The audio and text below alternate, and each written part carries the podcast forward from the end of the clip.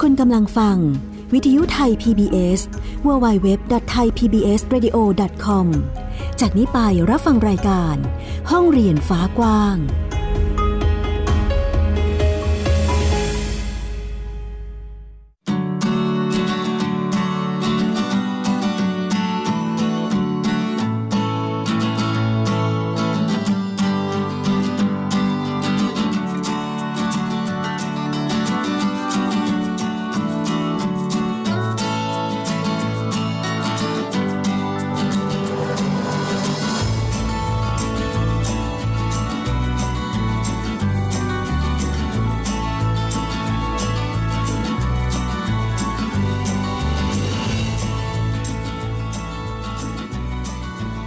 วัสดีค่ะ คุณผู้ฟัง ต้อนรับคุณผู้ฟังทุกท่านนะคะ เข้าสู่รายการห้องเรียนฟ้ากว้างค่ะ กลับมาพบกันอีกเช่นเคยกับวิทยุไทย PBS www.thaipbsradio.com อยู่กับดิฉันอัยดาสนศรีเช่นเคยนะคะ คุณผู้ฟังที่จะนำคุณผู้ฟังทุกท่านไปติดตามประเด็นเรื่องเกี่ยวกับการศึกษาในหลากหลายมิติค่ะ ไม่ว่าจะเป็นเรื่องนโยบายการศึกษา การศึกษาทางเลือกนะคะหรือแม้แต่ รูปแบบวิธีการเรียนการสอนในห้องเรียนที่จะช่วยให้เด็กๆ นั้นเขาได้เรียนรู้อย่างเต็มประสิทธิภาพ ก็นำมาเล่าแล้วก็พูดคุยให้คุณผู้ฟังได้ติดตามรับฟังกันค่ะติดตามเราได้จันถึงสุขนะคะกับวิทยุไทย PBS นั่นเอง อีกหนึ่งช่องทางที่จะช่วยให้คุณรับฟังเราได้ง่าย แล้วก็สะดวกนั่นคือแอปพลิเคชันไทย PBS Radio ดาวน์โหลดได้แล้ววันนี้ทั้งระบบ iOS แล้วก็ระบบ Android เลยค่ะ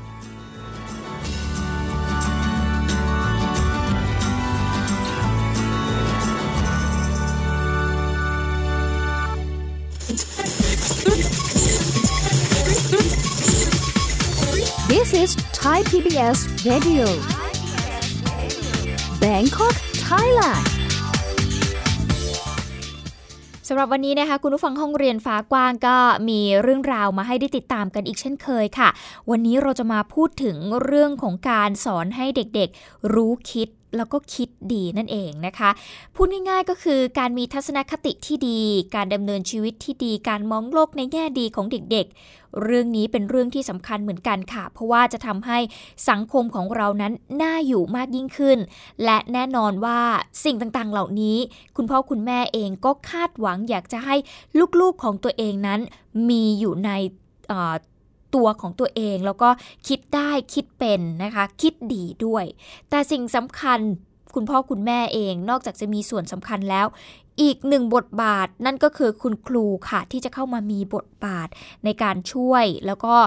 เป็นคนสำคัญเลยทีเดียวนะคะ ที่จะทำให้เด็กๆเนี่ยเขารู้คิดแล้วก็คิดดีนั่นเองค่ะวันนี้เราจึงหยิบเอาเรื่องราวของเรียกได้ว่าเป็นอีกหนึ่งคุณครู ที่ทำงานด้านนี้มานะคะแล้วก็ประสบความสำเร็จนะคุณผู้ฟังมีข้อคิดและแนวทางดีๆ ที่จะมาเล่าแล้วก็พูดคุยให้คุณผู้ฟังได้ติดตาม ไปฟังกับช่วงนี้ Worldwide Education ค่ะ Worldwide Education ดิฉันหยิบเอาเรื่องราวของคุณโจเอล เวสติมอร์ค่ะ ประธานองค์การวิจัยด้านการศึกษา และประชาธิปไตยแห่ง The University of Ottawa นะคะ เขาคนนี้ค่ะคุณผู้ฟังเรียกได้ว่า เป็นครูมาตลอดทั้งชีวิตเลย แล้วก็ได้ให้ข้อคิดรวมไปถึงแนวทางที่เขานำมาใช้ในชีวิตประจำวันของตัวเอง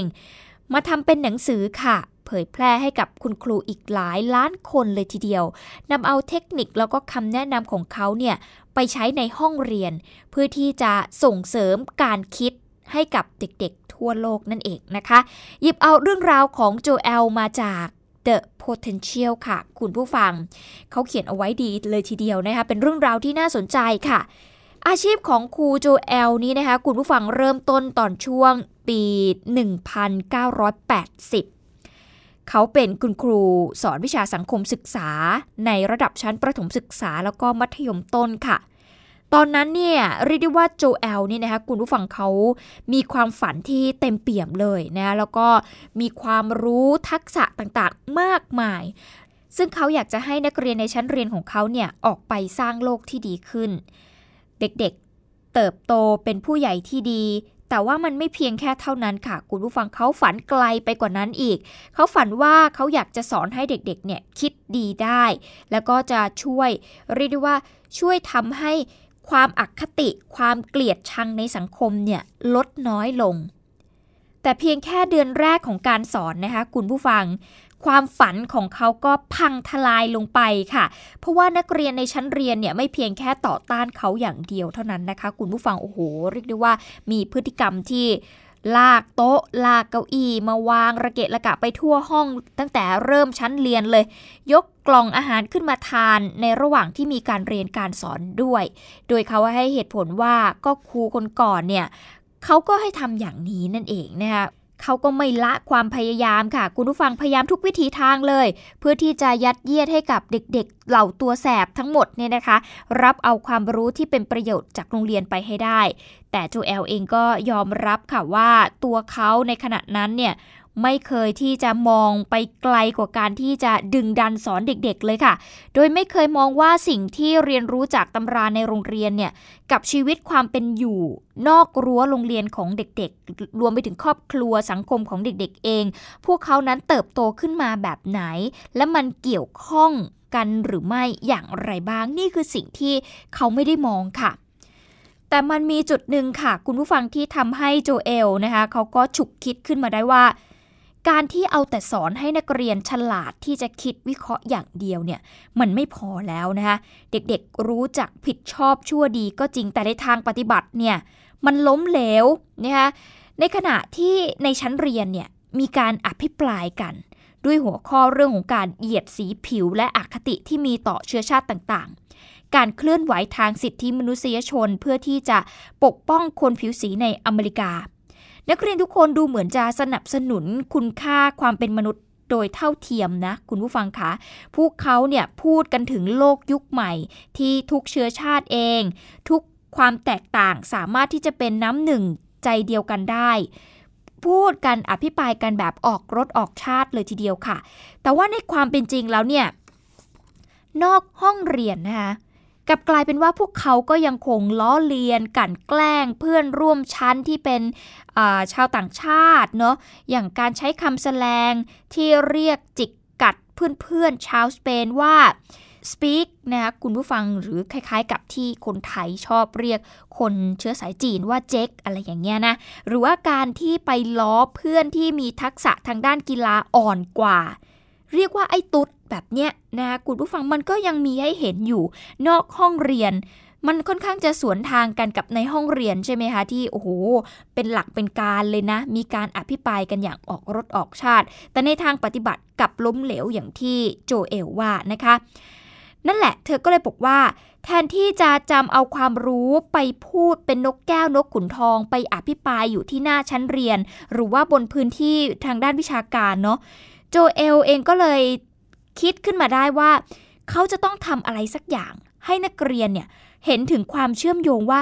ตัวเองกับผู้คนในสังคมรวมไปถึงสิ่งที่อยู่รอบๆตัว ทั้งหมดเนี่ยคือเรื่องเดียวกัน การสอนให้เด็กๆรู้จักดี รู้จักชั่วเป็นเรื่องง่าย แต่การจะสอนให้พวกเขามีจิตสำนึกนั้นมันยากค่ะ เขาคิดว่าการสอนให้นักเรียนคิด ที่แท้จริงเนี่ยไม่ใช่แค่การกระตุ้นให้นักเรียนเนี่ยคิดวิเคราะห์เท่านั้น แต่มันควรที่จะรวมไปถึงการคิดใคร่ครวญความรู้จนตกผลึก เป็นสติปัญญาค่ะ มองเห็นคุณค่าที่จะเปลี่ยนแปลงตัวเองให้กลายเป็นคนที่ดีขึ้น นี่คือสิ่งที่เขาคิดได้นั่นเองนะคะ เมื่อไม่ช้าหลังจากนั้นค่ะ คุณผู้ฟัง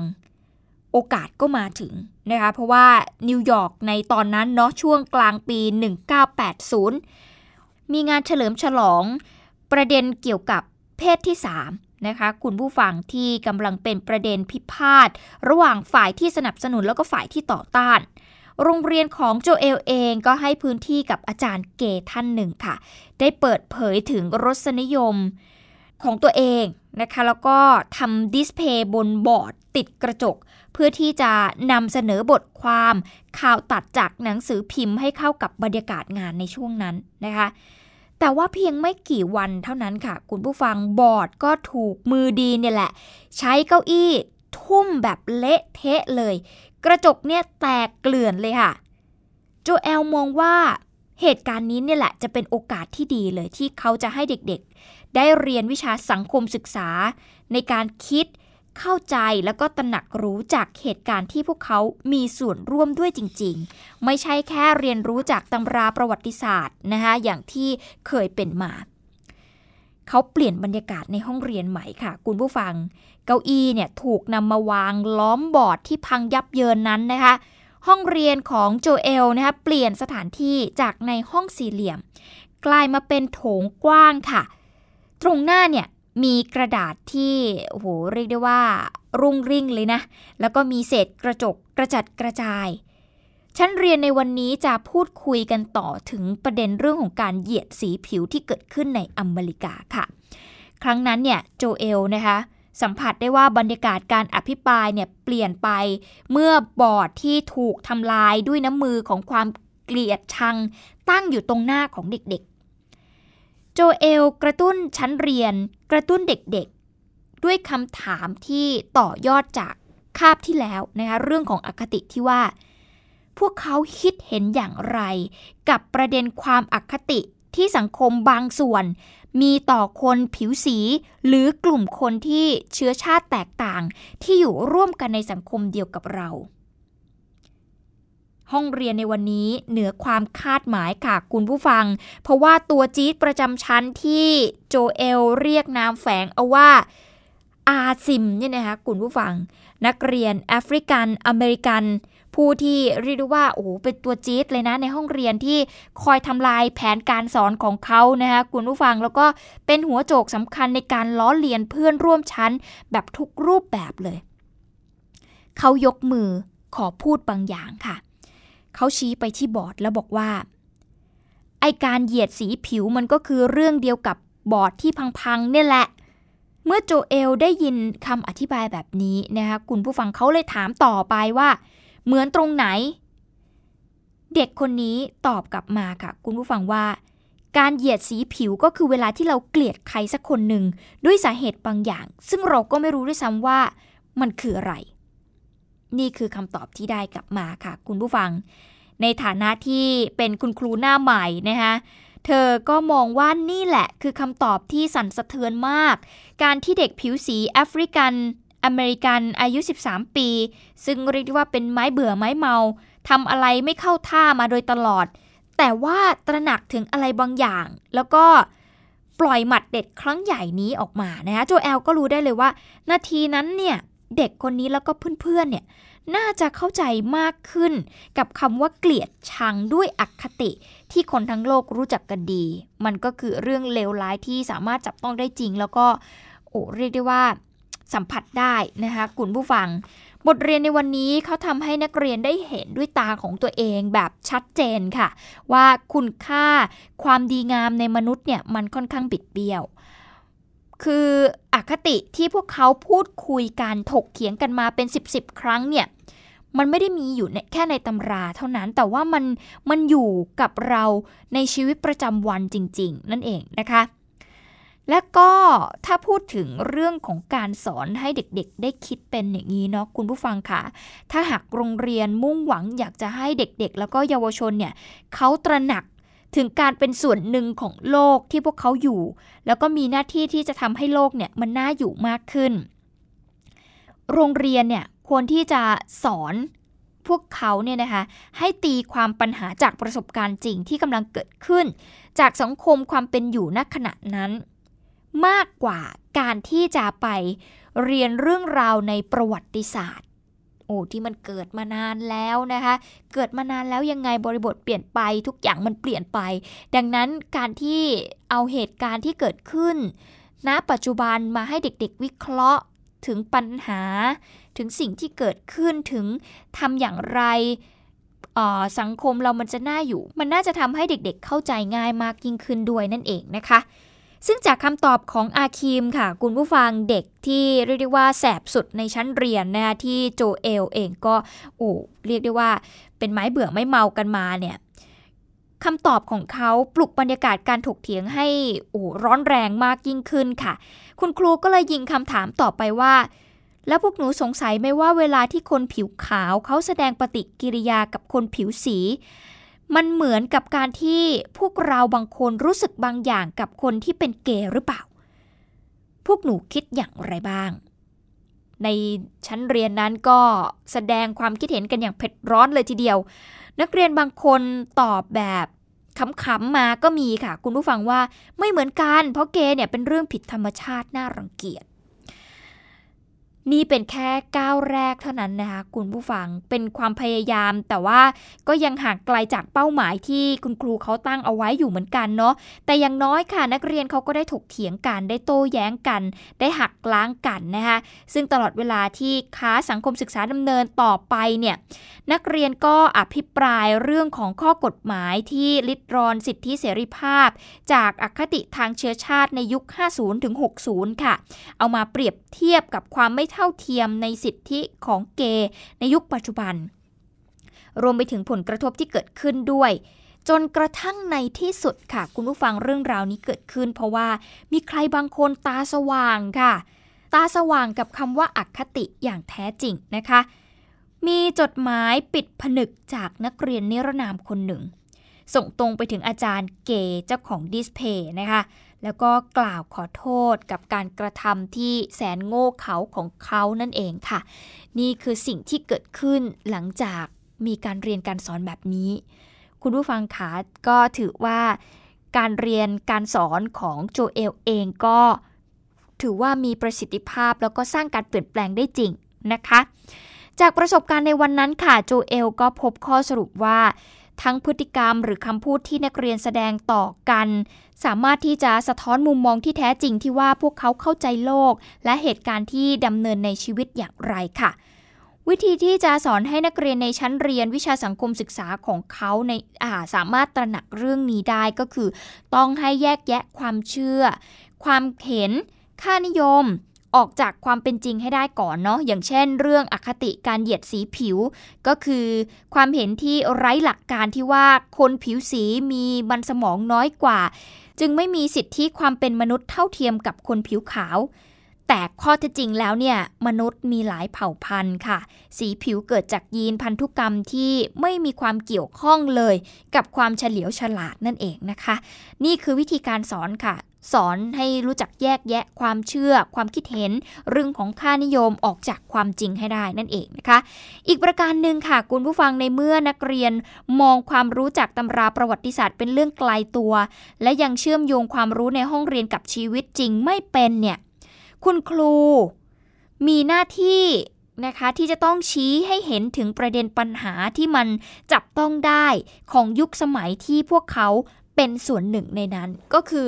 มองประเด็นปัญหาในยุคปัจจุบันนั่นแหละค่ะทำให้เขาเห็นแล้วก็ทำให้เห็นถึงความเชื่อมโยงกัน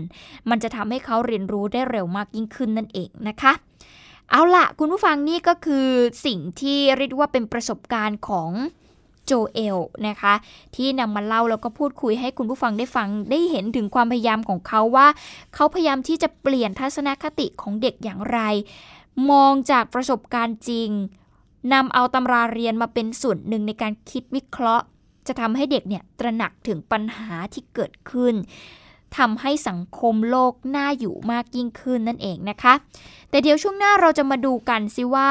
มีอีกหลายวิธีเลยทีเดียวที่จะเป็นตัวช่วยให้คุณครูเนี่ยสอนนักเรียน ให้สามารถรู้คิดและคิดดีได้ จะเป็นอย่างไรติดตามช่วงหน้าค่ะ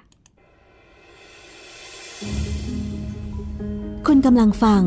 วิทยุไทย PBS www.thaipbsradio.com จากนี้ไปรับฟังรายการ ห้องเรียนฟ้ากว้าง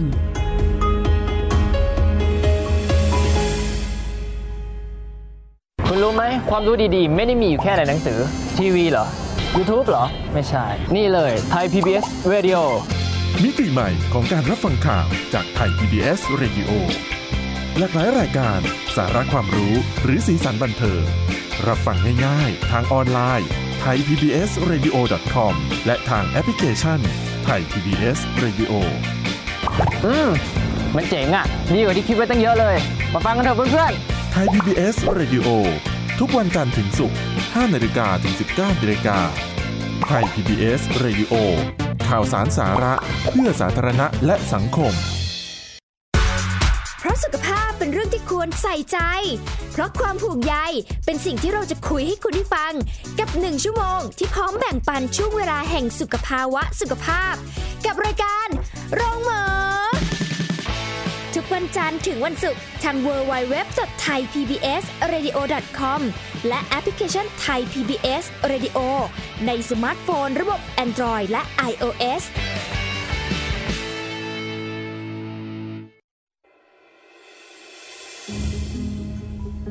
คุณกำลังฟัง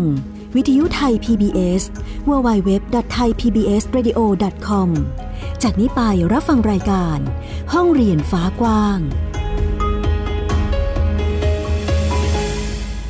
กลับมาสู่ช่วงที่ 2 ค่ะ คุณผู้ฟังกับห้องเรียนฟ้ากว้างนะคะ เรายังอยู่กับเรื่องราวของโจเอลเวสติเมอร์นะคะ คุณผู้ฟังประธานองค์การวิจัยด้านการศึกษา และประชาธิปไตยแห่ง The University of Ottawa นะคะในเราถึงประสบการณ์ การเป็นครูมาตลอดทั้งชีวิต แล้วก็แนวทางที่จะสอนให้เด็กๆเนี่ยรู้คิดและคิดดีนั่นเองนะคะ นอกเหนือจากข้อค้นพบ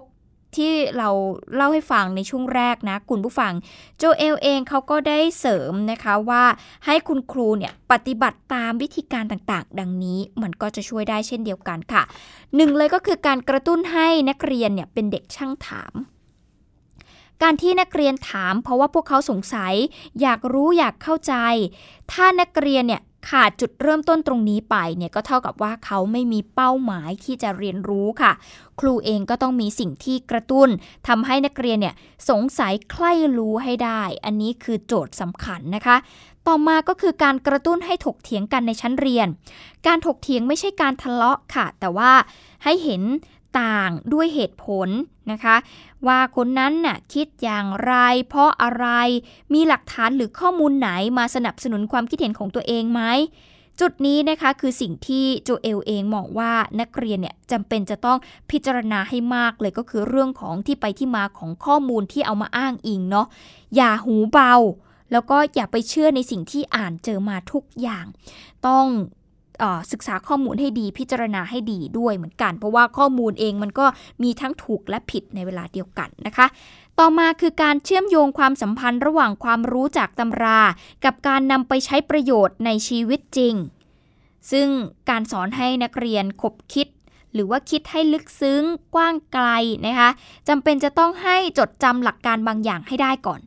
หลักการนั้นอาจจะเป็นเสาหลักให้ยึดในการวิเคราะห์เพื่อที่จะอ้างความถูกต้องได้ แต่ในโลกใบนี้นะคะหลักการหรือว่าข้อเท็จจริงเหล่านั้นก็ไม่เสถียรนะคะ ก็ขึ้นอยู่กับว่าหลักการใดจะเป็นประโยชน์สำหรับผู้ที่หยิบยกมาใช้ได้มากกว่ากันนั่นเองค่ะ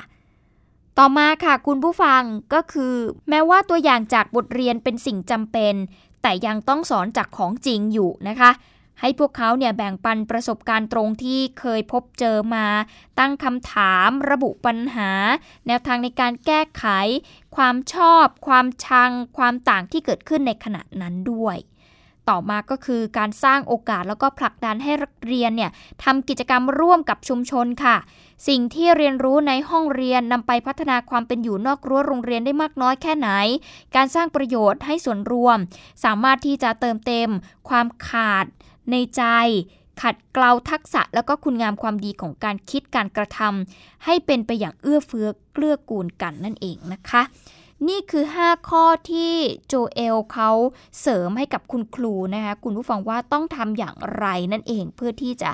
สร้างความรู้ให้เด็กๆเนี่ยคิดได้นะคะรู้คิดหรือว่าคิดดีนั่นเองค่ะ ความพยายามที่โจเอลทุ่มเทในการสอนเด็ก แล้วก็เยาวชนให้รู้แล้วก็เข้าใจทั้งหมดนี้เนี่ยก็คือการสร้างการรู้คิด หรือว่าความสามารถของบุคคลที่มีต่อกระบวนการคิดของตัวเอง รู้ว่าอะไรเนี่ยเหมาะสมกับตัวเองในการเรียนรู้นะคะ จนสามารถเลือกวิธีการ ในการวางแผนกำกับควบคุม แล้วก็ประเมินการเรียนรู้ของตัวเองได้ เพื่อให้การเรียนรู้หรือว่าการปฏิบัติงานต่างๆเนี่ยเป็นไปตามวัตถุประสงค์ของตัวเองได้อย่างมีประสิทธิภาพนะคะซึ่งมันจะไปเปลี่ยนเป็นพลังที่จะไปแก้ไขสังคม หรือว่าโลกใบนี้ให้มันดีขึ้นได้นั่นเองค่ะ คุณผู้ฟัง แต่ว่าเรื่องของหลักสูตรที่จะให้เด็กๆเนี่ยเขาคิด เป็นนะ คุณผู้ฟังก็ยังถือเป็นหนทางที่ยากลำบากแล้วก็ท้าทายอยู่ค่ะ คุณผู้ฟังเพราะว่าอุปสรรคสำคัญเลย อย่างที่เรารู้กันดีนะคะเรื่องของการวัดผลประเมินผลการศึกษาที่ต้องเอาตัวเลขนะคะคุณผู้ฟังมาเป็นตัวชี้วัดเนาะก็ทำให้เรื่องของหลักสูตรที่จะทำให้เด็กๆคิดได้เนี่ยมันค่อนข้างยากแล้วมันค่อนข้างท้าทายเนาะคุณครูเองก็ถูกบีบบังคับให้ต้องสอน ให้นักเรียนเนี่ยคิดเหมือนกันหมดนะคะเพื่อที่จะไปวัด ประเมินผลได้ แทนที่จะส่งเสริมให้เด็กๆเนี่ยใช้ความถนัดที่มีแตกต่างกัน แล้วก็กระตุ้นเรื่องของการคิดเฉพาะตัวของผู้เรียน มันก็ค่อนข้างเป็นไปได้ยากนั่นแหละค่ะ ด้วยสาเหตุนี้เนาะมันก็ไปลดทอนประสิทธิภาพการสอน ลิดรอนอิสรภาพ แล้วก็ความคิดสร้างสรรค์ของคุณครูนะ ที่เก่งๆหลายคน นี่ไม่ใช่แค่ความคิดเห็นของคุณครูจากต่างประเทศนะ คุณผู้ฟัง คุณครูในไทยเองก็สะท้อนเหมือนกันค่ะว่า ด้วยตัวชี้วัดต่างๆ เหล่านี้เนี่ยแหละ มันทำให้บางทีความคิดสร้างสรรค์หรือว่าไอเดียต่างๆ ที่อยากจะสอนเด็กๆ ให้ได้ประสิทธิภาพสูงสุดเนี่ยมันหายไปนะคะคุณผู้ฟังก็โอ้ก็เข้าใจคุณครูอยู่เหมือนกันนะคะ ก็นั่นแหละค่ะ มันก็เป็นเรื่องที่เราจะต้องมามา หลายๆ ส่วนเองก็อาจจะต้องมาคุยกันนะคะว่าเอ๊ะมันจะทำยังไงที่จะทำให้ครูเนี่ยมีอิสระในการที่จะจัดการเรียนการสอนได้เองอย่างเต็มประสิทธิภาพ ไม่ใช่แค่ ใช้หลักสูตรแกนกลาง แล้วก็การวัดผลประเมินผลแต่สุดท้ายเด็ก ๆ ก็มาแบบเหมือนกันหมดนะคะไม่ได้มีอะไรแตกต่างนั่นเองนะคะ ก็เป็นเรื่องที่เราหลาย ๆ ส่วนต้องช่วยกันคิดช่วยกันแก้ไข แล้วก็สะท้อนออกมาให้ได้เห็นกันนะคะ คุณผู้ฟัง นี่ก็เป็นอีกหนึ่งเรื่องค่ะที่เรานำมาเล่าแล้วก็พูดคุยให้คุณผู้ฟังได้ฟังว่า จริง ๆ แล้วเนี่ยนอกเหนือจากในตำราเรียนในห้องเรียนแล้วเนี่ยการเรียนรู้จากประสบการณ์จริง เรื่องราวจริง ๆ มันจะเป็นตัวช่วยที่ดีเลยทีเดียวที่ทำให้เด็ก ๆ เนี่ยเห็นภาพ นะคะมากยิ่งขึ้นเข้าใจรายละเอียดเรื่องราวต่างๆ มากยิ่งขึ้น แล้วก็การที่จะทำยังไงให้พวกเขาเนี่ยรู้คิดแล้วก็คิดดี มันควรที่จะเป็นไปในทิศทางไหนและแนวทางไหน เอามาเล่าให้คุณผู้ฟังได้ฟังจากประสบการณ์ของโจเอลเวสติมอร์ประธานองค์การวิจัยด้านการศึกษา และประชาธิปไตยแห่ง The University of Ottawa มาเล่าให้คุณผู้ฟังได้ฟังกันในวันนี้ ขอขอบคุณด้วยจาก The Potential ค่ะ Worldwide Education เอาละคุณผู้ฟังขาทั้งหมดนี้คือห้องเรียนฟ้ากว้างที่นำมาเล่าแล้วก็พูดคุยให้คุณผู้ฟังได้ติดตามกันนะคะ ยังไงก็ติดตามกันได้ในวันพรุ่งนี้ค่ะ กับวิทยุไทย PBS วันนี้ดิฉันอัยดาสนศรีลาไปก่อน สวัสดีค่ะ ติดตามรับฟังรายการย้อนหลังได้ที่เว็บไซต์และแอปพลิเคชันไทย PBS Radio ไทย PBS Radio วิทยุข่าวสารสาระ เพื่อสาธารณะและสังคม